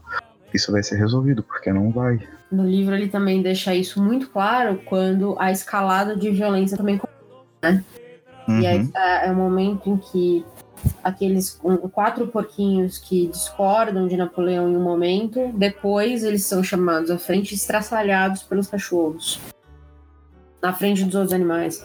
Então é, é, a mesma, é o mesmo nível de escalada de violência. Então, primeiro, os cachorros eles só assustam, porque eles só latem e rosnam. E, e são ameaçadores. Então você fica quieto porque eles te ameaçam você tem medo deles. Mas ali, dali um tempinho, eles estão ativamente estraçalhando outros animais. Então eles matam alguns porquinhos, eles matam algumas galinhas. E eles matam, acho que é isso, algumas ovelhas. Quando os cachorros fazem isso, aí é que a fazenda coisas mudaram. Os animais percebem que teve uma mudança palpável ali. Porque o que antes era uma ameaça de violência virou uma violência real, virou uma violência real discorda. Uhum. Que é, é, que é como os regimes totalitários se, se estabelecem, né? Eles começam a calar as vozes que criticam até alguém virar e falar assim, ah, mas ninguém fala porque tá bom. Né? Que eu ouço muito isso hoje. É, eu ouço, eu já vi amigos meus comentando que a família, nas mulheres que viveram na época da ditadura, falam que eles nunca tinham ouvido, ouvido críticas à ditadura na época. Eles não, não viam esse tipo de coisa. É, a gente sabe por quê. É. Né? A gente sabe que existiam esses cachorros aí estraçalhando os porquinhos que tentavam falar. Então, não é a pergunta, a questão é a seguinte: não é porque você não ouve que não é verdade. Então, vai, aí vem o senso crítico de você buscar e se informar, né? Sim, e aí vem a questão que eu acho que é até interessante a gente ressaltar no livro é, sobre censura, né? E das formas de manifestação da mesma e da utilização da censura como, como o estabelecimento de uma obra, porque a própria Revolução dos Bichos passa por isso, né? Uhum. O, inclusive, tenho que ressaltar, eu não sou muito fã, principalmente nos livros que têm saído ultimamente, dos, dos textos de apoio, pós-fácios, prefácios e tal, mas o da Revolução dos Bichos eu achei muito enriquecedor. Eu gostei muito. Eu leio, apesar de não gostar, mas eu leio, até para poder criticar. Sim. O da Revolução dos Bichos eu gostei muito. E ainda vem com, com um prefácio que o próprio Orwell escreveu numa das edições. E assim, o próprio Orwell nunca viu o livro dele fazer realmente sucesso, né? Uhum. Que ele só foi bombar realmente como propaganda anticomunista. É, inclusive foi proibido em vários países, né? Foi proibido em vários países. Ah. Na própria Rússia demorou muito. Então, o, o fato do livro ter sido proibido em vários países, inclusive países capitalistas, é que, é que vale ressaltar que, apesar dele estar tá falando aqui da Revolução Russa, né, e do comunismo, o modus operandi que ele descreve é como se formam os, os regimes totalitaristas como um todo, independente da vertente. Sim. Né? Porque é o mesmo processo. Né? Então é um processo de você tomar o poder, expulsar quem não era, não era coerente, é, você criar esses mecanismos de, de silêncio, a censura, é, a violência, tudo isso são ferramentas de sistemas totalitários. Então, os nazistas usaram da, da mesma maneira que os socialistas. Sim, e aí, né, o, os idiotas aí ficam tentando falar que o nazismo é de esquerda. Ai, mas essa, essa foi talvez a vergonha do ano. Puta que pariu. A gente tá falando de censura, e eu acho que o legal da gente. A gente falou, né, do, do livro que o Garganta, né, representa a imprensa. E o Garganta meio que vira a única voz de, de informação, a única fonte de informação. E aí tem um momento muito interessante que é quando ele anuncia que o moinho de fato vai ser construído, que era uma tática do Napoleão, fingir que era contra, que e agora eles precisam, eles vão fechar um negócio com o Pickelton.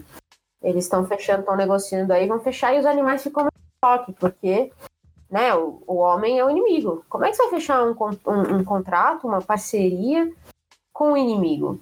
Exato. E, e, como é que você vai mexer com dinheiro, né? Que a gente já estabeleceu aqui que é uma coisa ruim. E aí o garganta começa a passar, vai, vai de animal, animal pergunta assim: você tem certeza que você não sonhou com isso? Porque não existe nenhum registro que a gente falou assim que dinheiro era ruim. E não sei, se está escrito em algum lugar, e como os animais não sabiam ler, ninguém sabia apontar onde está. É, então, você questionar os próprios mandamentos, porque é aqui que começam é, a corrupção dos mandamentos, né? Já começou lá atrás, aqui começa a se fortalecer essa corrupção.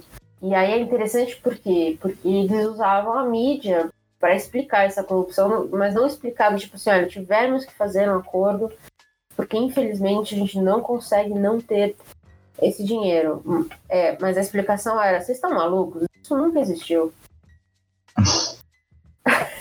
Sabe? Eu adorei essa parte, porque eu vejo muito isso nas conversas das pessoas, sabe? Que é o que eu te falei, a pessoa que acha que não existia vozes anti-ditadura durante a ditadura, porque ela nunca viu.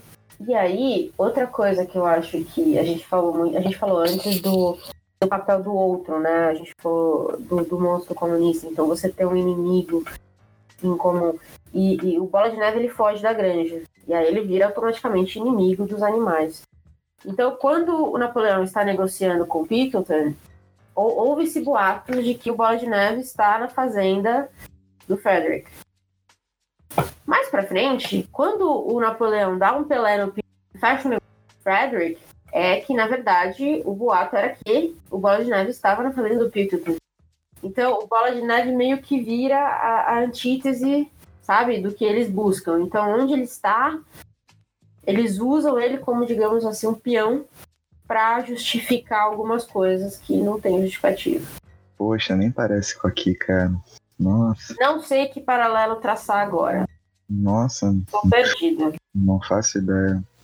Eu tô, eu tô levando parte do livro porque eu quero, eu quero que as pessoas entendam de verdade que o livro foi publicado em 1945, né? Logo depois do final da Segunda Guerra Mundial. Mas é um livro atemporal em muito porque o ser humano gosta de, de um papai resolvendo os nossos problemas. Então, eu acho que o ser humano pende, ou não todos, mas vamos dizer assim, nos países em desenvolvimento, a gente tende a regimes totalitários porque a gente quer que resolvam os problemas sem a gente ter que se envolver. Sim, e o que eu acho mais grave é que se você botar na ponta do lápis o que o Brasil tem, uma constituição igual o Brasil tem, é, com potencial econômico, com a, a força que a miscigenação acabou trazendo caso todas as, as raças ou as etnias fossem respeitadas da forma devida, né, com, com paridade de direitos e não com essa, essa esse racismo velado que a gente vê todo dia. Uhum. Com igualdade de gênero, com tudo. Se você botar na ponta do lápis, mesmo sem isso, na verdade, mesmo na atual, atual situação do Brasil, países africanos implorariam para ter o mínimo do que a gente tem de democracia. Cara, mas não precisa nem ser democracia, é só você... Não, tipo assim, de, de, organização, sabe? De... Sim, mas é só você pensar que, com tudo que aconteceu nos últimos 10 anos da nossa política, que os rombos que existem, eles existem. Eu, eu não acho que a gente pode negar que eles existem. Ainda assim, o Brasil é uma das maiores economias do mundo. Sim. Mas isso com tudo que roubaram. Mano, empresa estatal tá pagando PL, cara. Entende? Então, assim, é, é, as coisas são muito mais profundas do que eu quero que o governo faça. Todo mundo quer que o governo pare de roubar caralho, vírgula, né? Vírgula caralho. Todo mundo quer isso. É um, conselho, é um, é um conceito padrão. E não, não existe isso de roubar menos. É não roubar, né? A gente tem que. Essa brecha moral não pode existir, apesar dela existir na conversa. Mas, mas agora tá existindo, né? Porque eu já vi aqui que tem que eleger o ladrão menor. Então, é uma brecha moral difícil. É um, é um, é um, um meio termo que a gente não devia aceitar. Mas, mas é isso que eu acho que, que falta um pouco para as pessoas essa noção. É, ah, porque o Brasil emprestou dinheiro que podia ser usado na... É verdade, mas parte da, do, do, país, do Brasil ser uma das maiores economias do mundo, é também um papel político de destaque no mundo. É, a gente não vai emprestar dinheiro para a Alemanha, a gente vai emprestar dinheiro para os países que têm menos que a gente. É, mas... é, é o conceito meio que o que é mais bizarro é o cara falar isso vestindo uma calça da Adidas, que é uma empresa alemã e fabrica calça no Vietnã. Ah, mas não sabe disso, né? Tá ligado? Tipo, a economia hoje ela não é a mesma coisa que era nos anos 60, cara. Exatamente. Hoje o mundo, hoje o mundo inteiro tá conectado e você consome isso o tempo todo, não tem como você. Então, essas concessões que a gente vai fazendo para justificar as coisas, sem que a gente consiga entender o contexto, é... eu acho que é, na verdade, a pior parte do, da nossa discussão, sabe? Porque é, é, o que mais deixa a discussão rasa. Sim. É, então, você não entende, por exemplo, que o Brasil tem um papel crucial de líder político da, da América Latina. É o maior país da América Latina, é o maior mercado da América Latina. Então, a gente tem sim um papel a, a, a colocar. E óbvio, é, deveria saúde para educação? Claro, é, eu acho que também ninguém vai negar isso. Mas você não pode se excluir ou se omitir de responsabilidades globais se você quer ser um líder global. Então, muita gente olha para os Estados Unidos babando. Ah, porque os, mas os Estados Unidos é um líder global por um motivo. Então, é, você precisa ter os dois conceitos ao mesmo tempo. E não adianta você só olhar para o próprio umbigo e falar assim: eu queria mais educação e mais saúde e mais isso e mais aquilo, mas a gente está vendendo gasolina para a Argentina. É, porque as coisas elas, elas andam juntas porque elas precisam andar juntas. É, e muito me preocupa o discurso de que talvez a gente não devesse fazer esse tipo de coisa, sabe? Porque eu, eu acredito muito que o Brasil deve ser uma liderança regional. É, eu gostaria que o Brasil fortificasse esse, fortalecesse esse papel, pessoalmente. É, mas não sei se isso vai acontecer, não sei como isso aconteceria, nem sempre é em questão de empréstimos, nem sempre é dinheiro. Tem várias maneiras de você exercer uma liderança regional. E eu também gostaria que tivesse mais dinheiro para saúde, para educação, mas eu, eu não acho que as coisas se excluem. Sabe? Elas não são excludentes. E, de novo, a gente está falando de uma das maiores economias do mundo, apesar de tudo. E assim, o que eu acho mais, mais louco é você depositar todo o peso dessas interligações que acontecem entre esses vários setores que a gente está conversando numa pessoa só, ou em duas, né? Que seria o presidente e o ministro da pasta. Porque até chegar no o asfalto no seu bairro, ele passa por um processo político e financeiro gigantesco. A gente não, como nação, a gente não faz a mínima noção de como isso tramita. É, não é transparente. O que é bizarro, tá ligado? Eu, eu falo pra você, pelo que eu me lembro, eu tive professores de história e geografia muito bons. Eu tive aula de geopolítica, muitas aulas de geopolítica, foi basicamente meu terceiro ano todo. Mas essas questões organizacionais políticas mesmo, de você saber as estruturas e tal, essa parte ficou muito aquém, tá ligado? É, é uma crítica a ser feita também, apesar de você ter um, um engajamento muito maior hoje, mas esse engajamento tá abrindo portas para é, essas vias alternativas que fazem esse desserviço de espalhar coisas falsas ou, enfim, absurdos, impossíveis dentro de toda a tramitação que as coisas precisam acontecer. Assim, a gente coleciona mitos, cara. A gente coleciona mitos o tempo inteiro. E enquanto a gente não conseguir abrir uma conversa muito séria sobre o, o que, que é o, a, o sistema democrático né, dentro do, do que a gente tem, que é uma república com um presidente, por mais que a gente faça podcasts aqui, a gente vai ser bem hateado. Mas, é, mas é aquela coisa. A gente sabe que quem tá hateando a gente é assinante de fake news de WhatsApp, então pelo menos me deixa tranquilo. Mas eu acho que tudo isso está ligado ao que conversou antes sobre é, uma educação, porque educação é falha de várias maneiras, né? Ela precisa educar pro básico, a gente precisa entender a história, a gente precisa entender o mínimo, mas também a gente precisa aprender a, a ter senso crítico, né? A questionar as coisas. E a escola, dependendo do que, né, do que você estuda, ela, ela ensina você a, a questionar ou ela ensina você a aceitar. E eu, eu penso muito quando a gente estava falando da, da corrupção dos mandamentos né, no livro, que eu acho que a, o mais forte é quando um dos mandamentos era nenhum animal matar.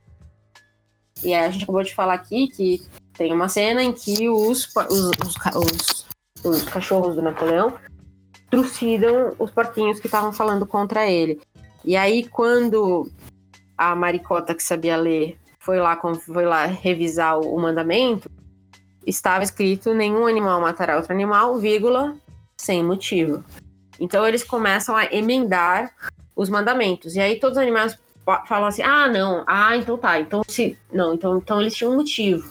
Então o mandamento diz sem motivo. Ninguém questiona por que desse sem motivo e quais seriam os motivos corretos. Que é o que a gente está falando, vira uma carta branca para fazer, para se fazer o que quiser.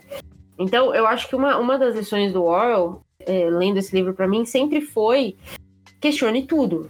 Questione o que já está escrito, questione o que já foi falado, questione o que mudou de uma hora para outra, né?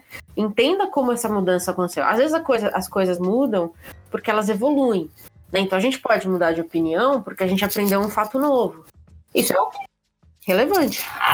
E o que eu acho que habita o jogo democrático e que o Orwell conseguiu exemplificar também é que o seu questionamento não deve ser só para si, tem que ser para o outro. Se aquilo ali acontecer, vai ser bom para você? Pode até ser, mas e para o outro? Como é que vai ser? Você tem que sempre estar tá olhando para o lado, mano. Tipo, todo mundo tem que sair bem. E todo mundo tem oportunidade de sair bem, tá ligado? Tipo, deveria ter oportunidade de se sair bem.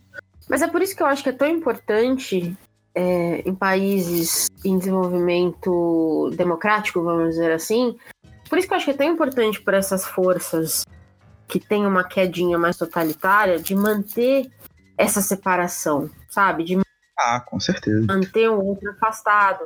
Porque assim, eu vejo, é, eu conheço pessoas que foram. Uma pessoa, um, um caso muito emblemático, uma pessoa que foi demitida da empresa e aí decidiu tirar, esse ano, tá? Decidiu tirar um ano sabático para construir uma casa na praia.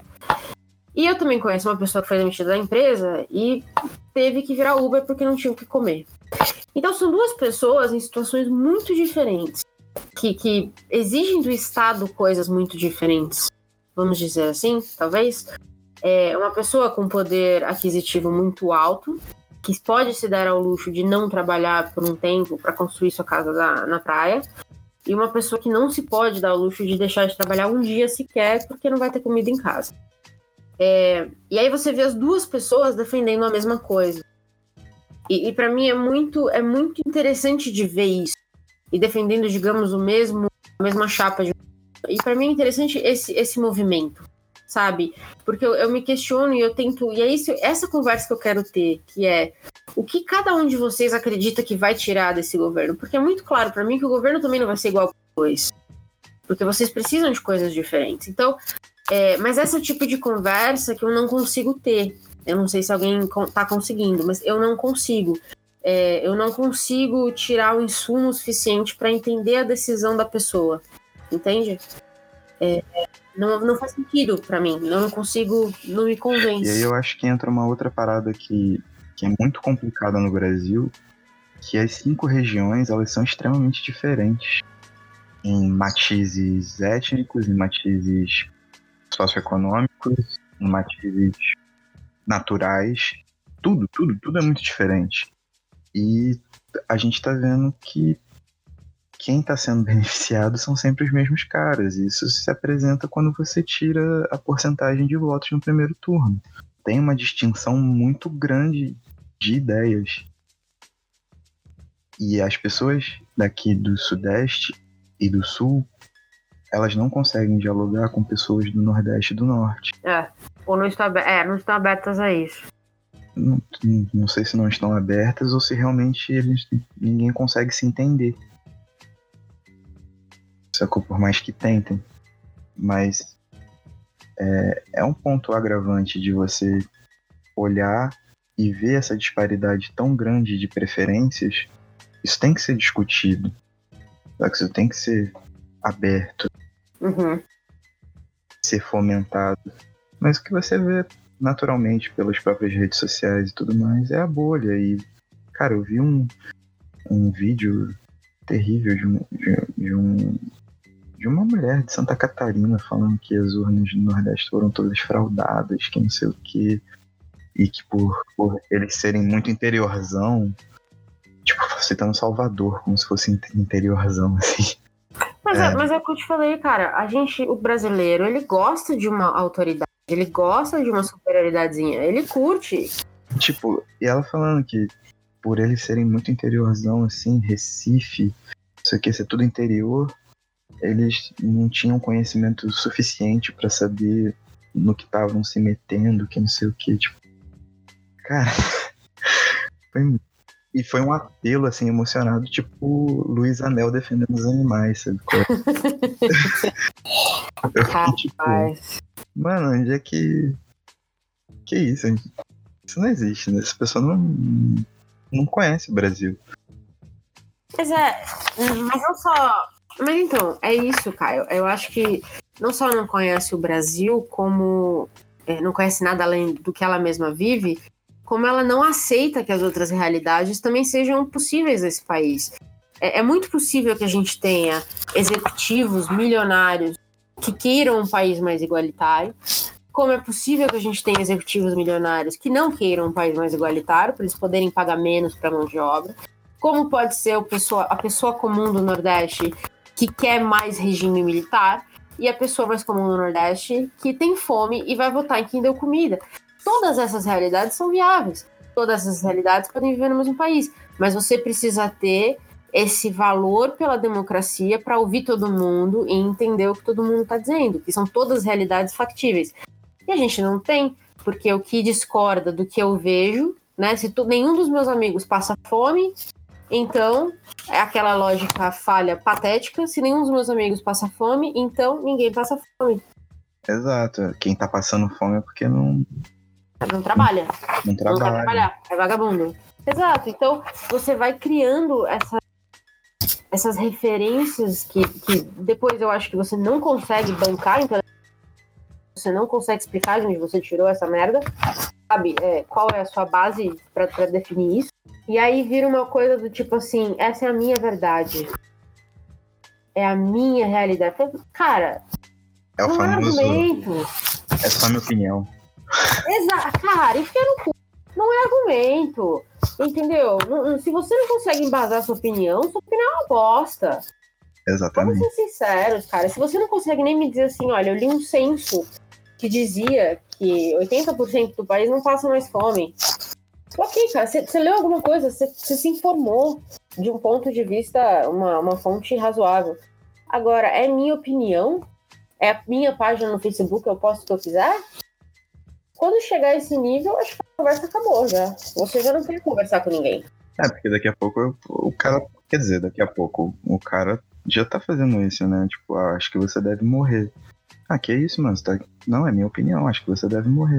É, isso me lembra muito a questão de você vai fazendo as alianças que te convém, né? Então você vai fazendo as alianças que reforçam essa, o seu viés de mundo que você tirou do seu sovaco que não tem significado nenhum, não tem base nenhuma. Essa, então você fala assim, ah, mas eu tenho o, o, primo do meu amigo que vem do norte diz que ele nunca passou fome. Pronto, validei a minha opinião de merda. Eu, eu tenho conversado com alguns amigos, assim, e minha sorte é que no meu círculo íntimo de pessoas é, eu não passo por esse tipo de, discussão, porque não que todo mundo pense igual, todo mundo tem ideias diferentes mas ninguém apoia nazista. Para mim tem sido um pouco mais fácil suportar, mas eu fico vendo alguns amigos meus que, cara, alguns comentários que eles recebem em Facebook, assim, completamente aleatórios. Teve. Teve uma mina que que eu, que eu admiro muito, porque ela faz uns trampos muito maneiros. E ela é muito cabeça. Ela postou uma foto de Dia das Crianças dela tocando piano. E assim, foto super bonita, uma legenda engraçada e tal. Uhum. De repente vem um comentário, assim, do nada, de um cara falando: É, se sua mãe soubesse que te dá educação te faria petista, acho que ela se arrependeria e voltaria no tempo, né? Porque todo mundo que eu conheço que faz USP, UNESP e essas faculdades federais é doutrinado que não sei o que, não sei o que lá, sei o que lá. Era uma foto que ela postou de Dia das Crianças tocando piano. E o cara falou que por ela ter cultura, ela era petista e que a mãe dela se arrepende de ter dado cultura, de ter dado educação à filha dela. Veja, a USP, que é a, me, a, a melhor eleita universidade, ou uma das melhores universidades do país, inclusive em listas de gringo. Sim, e tipo. Mas o brasileiro médio. Não, olha que bizarro. O cara tá falando pra mim.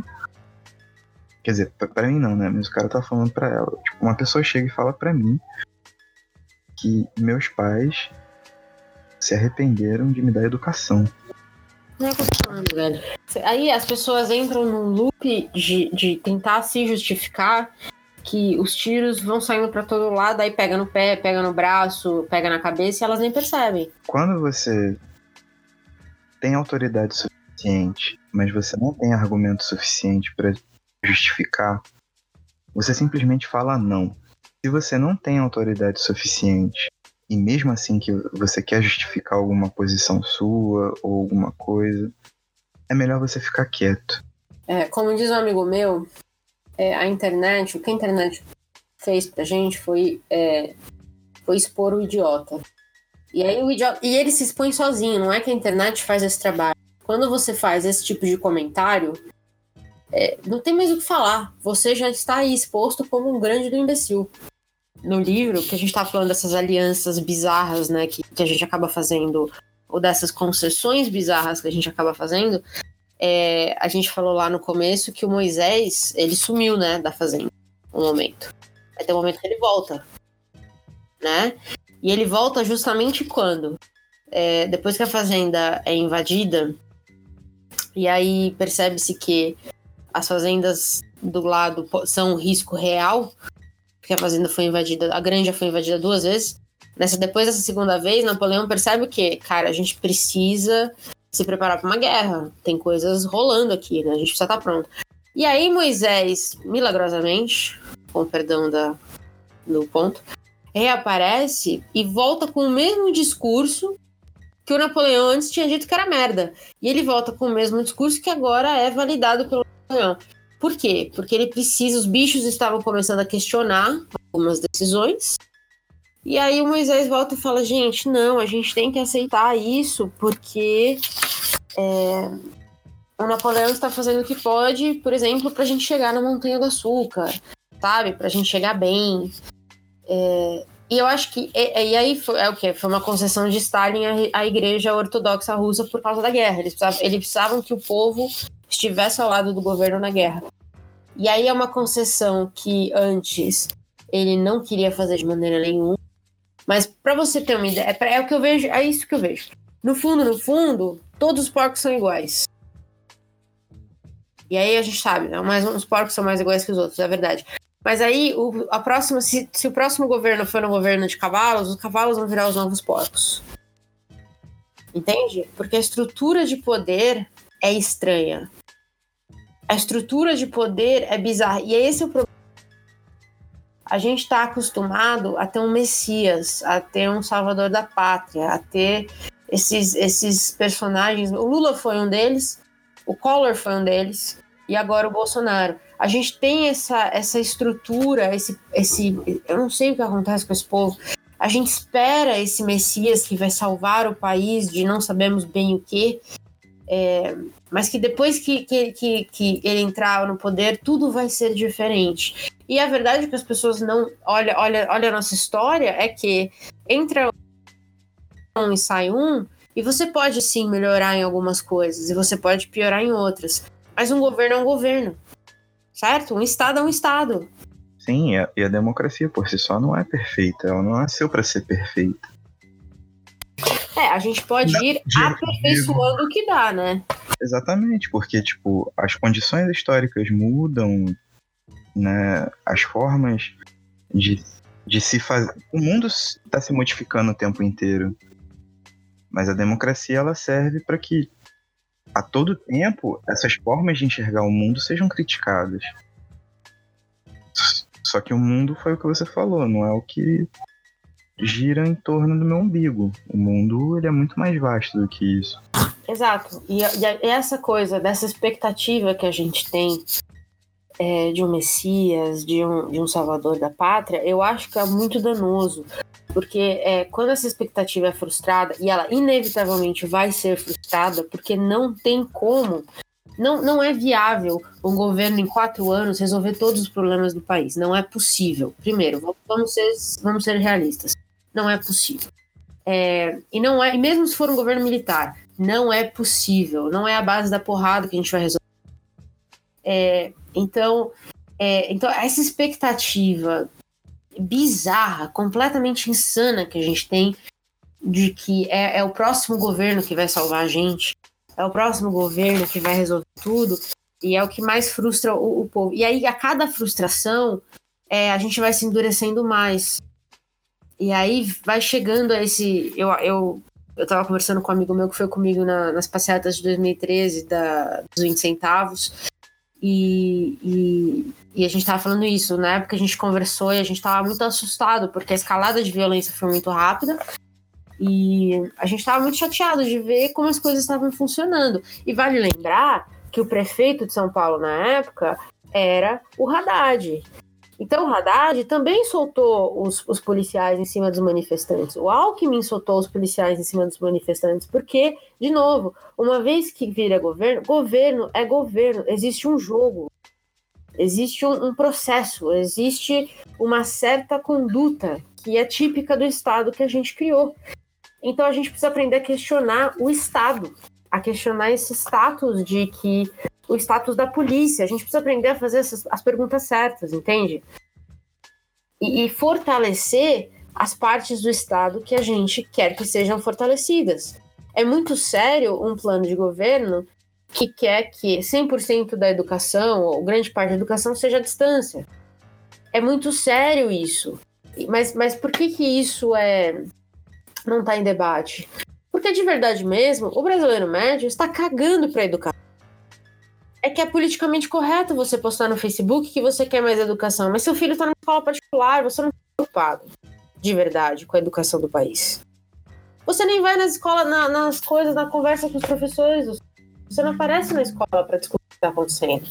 É, eu tenho problemas sérios com os dois planos de governo.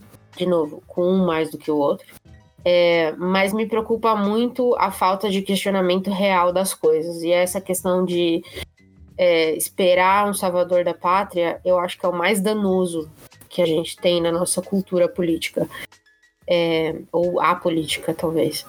É, porque, inevitavelmente, a gente vai ficar frustrado. É inevitável que isso vá acontecer. É, eu acho que os eleitores do Bolsonaro vão ter uma surpresa muito desagradável se ele virar presidente. E eu acho que os eleitores do Haddad vão ter que, vão ter que escolher se vão defender ele ou se vão virar oposição. E, e aí eu acho que vai ter que ter muita autocrítica nesse momento, que eu não sei se a gente tem. Eu acho que precisa autocrítica. A gente chegou numa situação muito limite, onde a autocrítica tem que sair na mesma hora que a ação. Boa, isso, concordo. Isso, isso, tipo assim, isso vai da gente como eleitor, como cidadão, isso vai de quem tá no, em quem assumiu o poder e que não seja um fascista. Então, então tipo, você não o trem tá em movimento, você não vai conseguir parar. Você tem que fazer as coisas e ao mesmo tempo você não pode cometer os mesmos erros do passado. E é quando eu tava falando da força do Haddad, é essa força que eu não enxergo. Tipo, pessoalmente, pessoalmente falando, sabe? Qual é, é o que eu não enxergo. Tanto que eu não, não votei nele no primeiro turno, votei no Ciro. Mas assim, de qualquer forma, as coisas são muito mais profundas do que um, um pleito eleitoral. É, o nosso interesse político não, não pode ficar sendo assoberbado de dois em dois anos, que é quando você tem né, um período de eleição, durante dois meses. Essa é uma, essa é uma postura contínua que você tem que ter de, dessas perguntas e dessas dúvidas acobertarem é, todo o seu entorno e todas as pessoas que você convive, não apenas a convivência íntima, mas todas as pessoas que você passa, que vai desde a faxineira até o gerente da empresa, sacou? É, mas eu, eu olho tudo isso e o que eu quero dizer, independente de quem entrar em 2019, eu acho que, para mim, a, o Orwell, lendo A Revolução dos Bichos, a, a, frase final do livro, que eu não sei se você lembra, é, para mim vai resumir tudo. Então eu quero ler, se você me dá licença, Caio, um momento de declamação. que é o seguinte. Caraca, velho, a gente saiu de Orwell, passou até por latino para chegar. Por Alexandre Frota. Para chegar. Fascismo. Numa ciranda de universidade. Excelente. A gente é Cara, é demais. Porra, entendeu? É o seguinte: as criaturas de fora olhavam de um porco para um homem, e de um homem para um porco, e de um porco para um homem outra vez. Mas já era impossível distinguir quem era homem e quem era porco.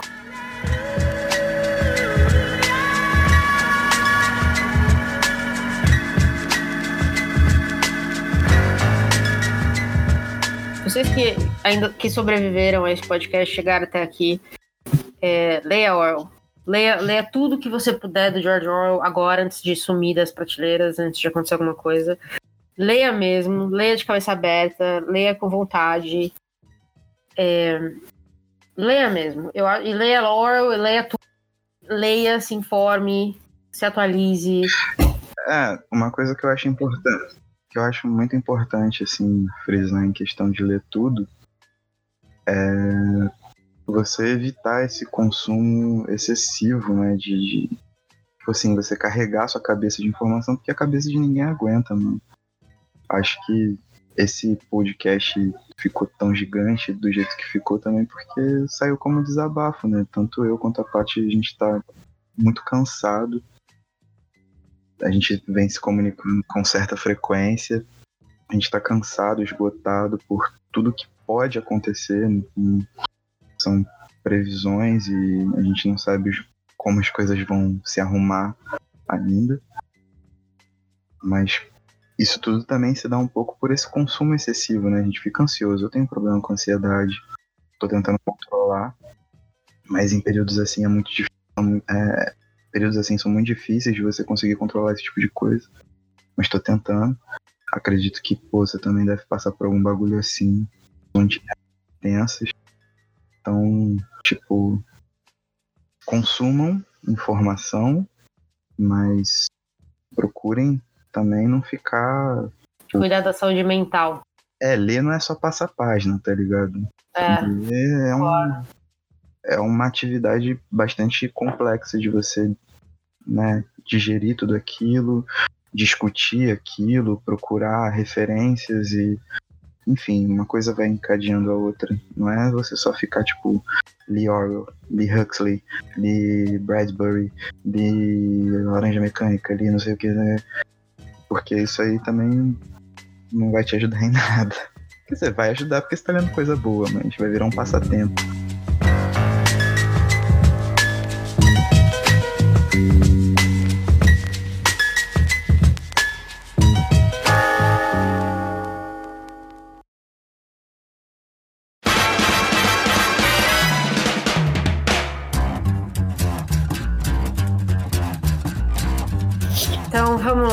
Respira fundo e me conte o que, que, que, que você tá lendo, assistindo, ouvindo de bom, vendo no YouTube. Vamos lá. Primeiro, peguei para reler, porque eu acho que em tempos assim a gente precisa voltar às origens. Autobiografia do Nelson Mandela, Longa Caminhada até a Liberdade. Boa. Lançada pela editora Nova Cultura. Eu acho que está até esgotada nas livrarias, mas você consegue achar com certa facilidade no estante virtual, Mercado Livre ou sebos físicos, né? Eu, não, eu, não, eu costumo ver muito Mercado Livre estante virtual. Mas enfim, nesses tempos de busca pela. Na verdade, a gente está tentando evitar que um mal não retorne, né? É, ver um exemplo de um cara que realmente lutou pela liberdade e fez o que fez, pô, acho que é fantástico. É uma parada que eu tô lendo até bem devagar, degustando mesmo. Tô na metade, mas tá sendo uma das viagens mais reveladoras da minha vida. De Detetives Selvagens, do Roberto Bolanho. Esse eu tô, assim, degustando de pouquinho em pouquinho, tipo aquele ler 10 páginas por semana. Sim. mas, não, mas não é por preguiça, é porque cara, Bolanho é um maluco que me inspira muito. Essa busca, né? Essa busca dentro da busca do Arturo Belano e do Ulisses pela Cesária Tinageiro, né? Que é uma poeta que publicou um poema só numa revista farsa lá. E eles correm atrás dela. E tudo o que acontece, como ele narra e como ele vai linkando as coisas a partir da memória. Mano, é fantástico. Tipo, é uma parada que eu achei que não teria nada melhor dele que 2666. Mas Detetive Selvagens é sublime, sabe qual é? Você acha que é melhor? Eu acho. Porque 2666 é um puta de uma obra-prima. Mano, eu, eu vou te falar. 2666, eu li. Assim que eu terminei a última página, eu voltei pra primeira página, de tanto que eu gostei do livro. Uhum, li, fantástico. E li de novo. Sabe qual é? Tipo, é esse o nível que eu gostei desse livro. Mas Detetives Selvagens, ele tem um, um, trabalho com a memória que é tão bonito, sabe qual é? Que é tão que é tão linkado por aquelas coisas que eu até falei pelo nostalgia, né? Tipo, pontos da cidade ou algumas alguns trejeitos dos personagens, sabe? E essa coisa vai se misturando e criando um ambiente tão rico e ele consegue jogar tanta informação em cima que, mano, obra-prima tipo, total, assim tô fazendo umas pesquisas com a poesia da Hilda, né? Uhum. Da Yushi, homenageada da Flip desse ano. E aí tô entrando no mundo da prosa dela, que é uma coisa que eu só tinha lido Obscena Senhora D, mas nem foi com a atenção devida, assim. Foi uma leitura bem bem aquém, assim, do, do, do que eu tô querendo fazer hoje. E li o primeiro livro dela, Fluxo Floema, que são cinco narrativas, não dá nem pra chamar de conto, nem de novelas. E caraca, mano, também é pesadíssimo. Muitas reflexões, principalmente em questão de justiça, porque a Hilda era advogada, né? Uhum. Formada e tal, então. E ela puxou muitos pontos sobre justiça, tanto a justiça espiritual, quanto a justiça religiosa, quanto a justiça né, dos homens. E os cinco os cinco, as cinco narrativas são fantásticas, assim, eu acho que. Inclusive você, Paty, que, que começou a ler a lê-la faz pouco tempo, é bom dar uma procurada porque é muito bom. E alternativa musical é o. Eu não sei se pronuncia Six Lack ou se é Black, porque é seis e Lack, né? Como se o seis fizesse o B. Mas eu tô ouvindo esse CD, CD há três dias já direto. Baita CDzão. CD coeso, assim. Bem coeso. Procurem. É East Atlanta Love Letter, o nome do CD. Vai estar o link lá no Medium, vocês conhecem tudo. Eu acho que é isso, é isso aí que eu tenho visto. Tá bom de recomendação, né? Tá bom, porra, tá ótimo. Eu tenho algumas coisas hoje também, é, mas eu quero começar com uma porrada, que é As Vinhas da Ira. Caraca.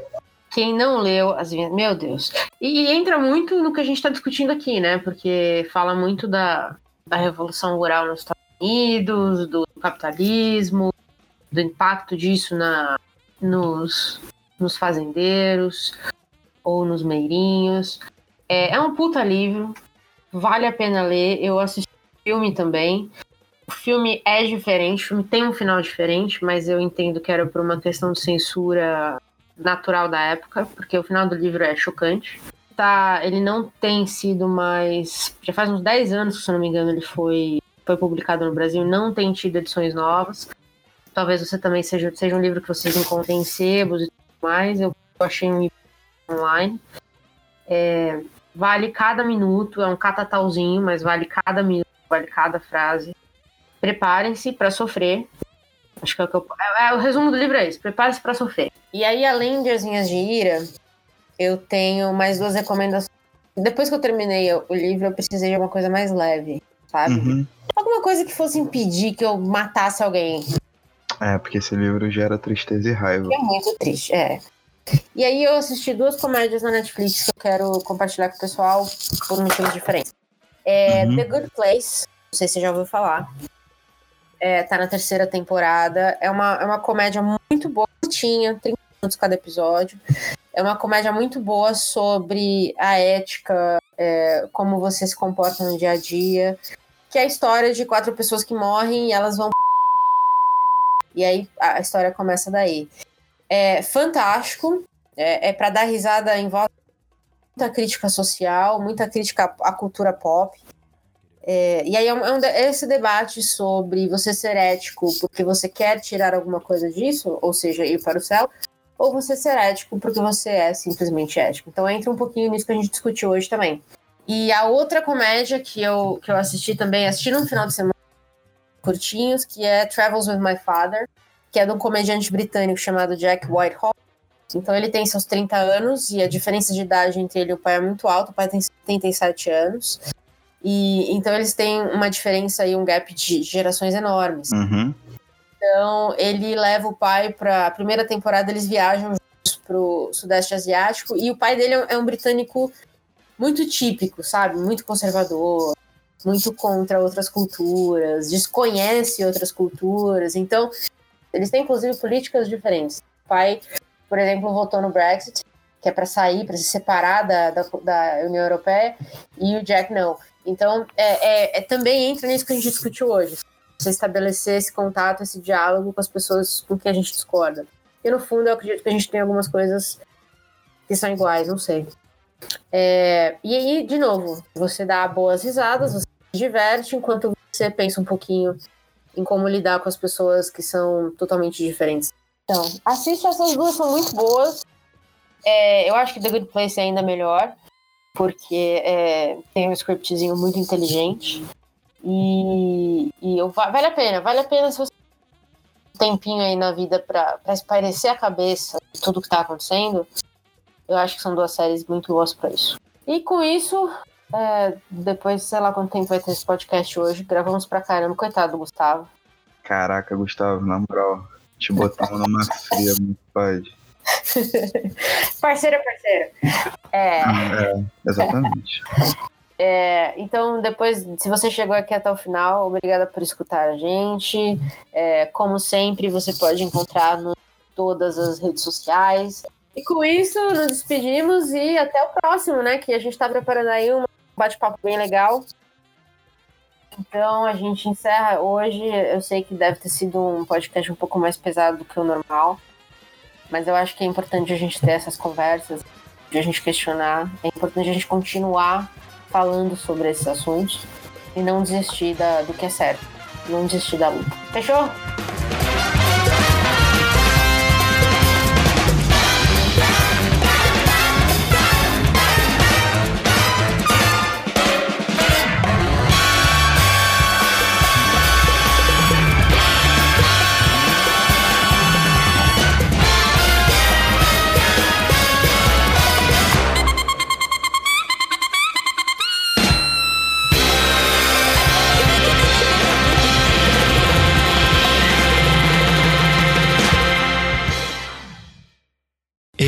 Podcast foi editado por Gustavo Angeléia.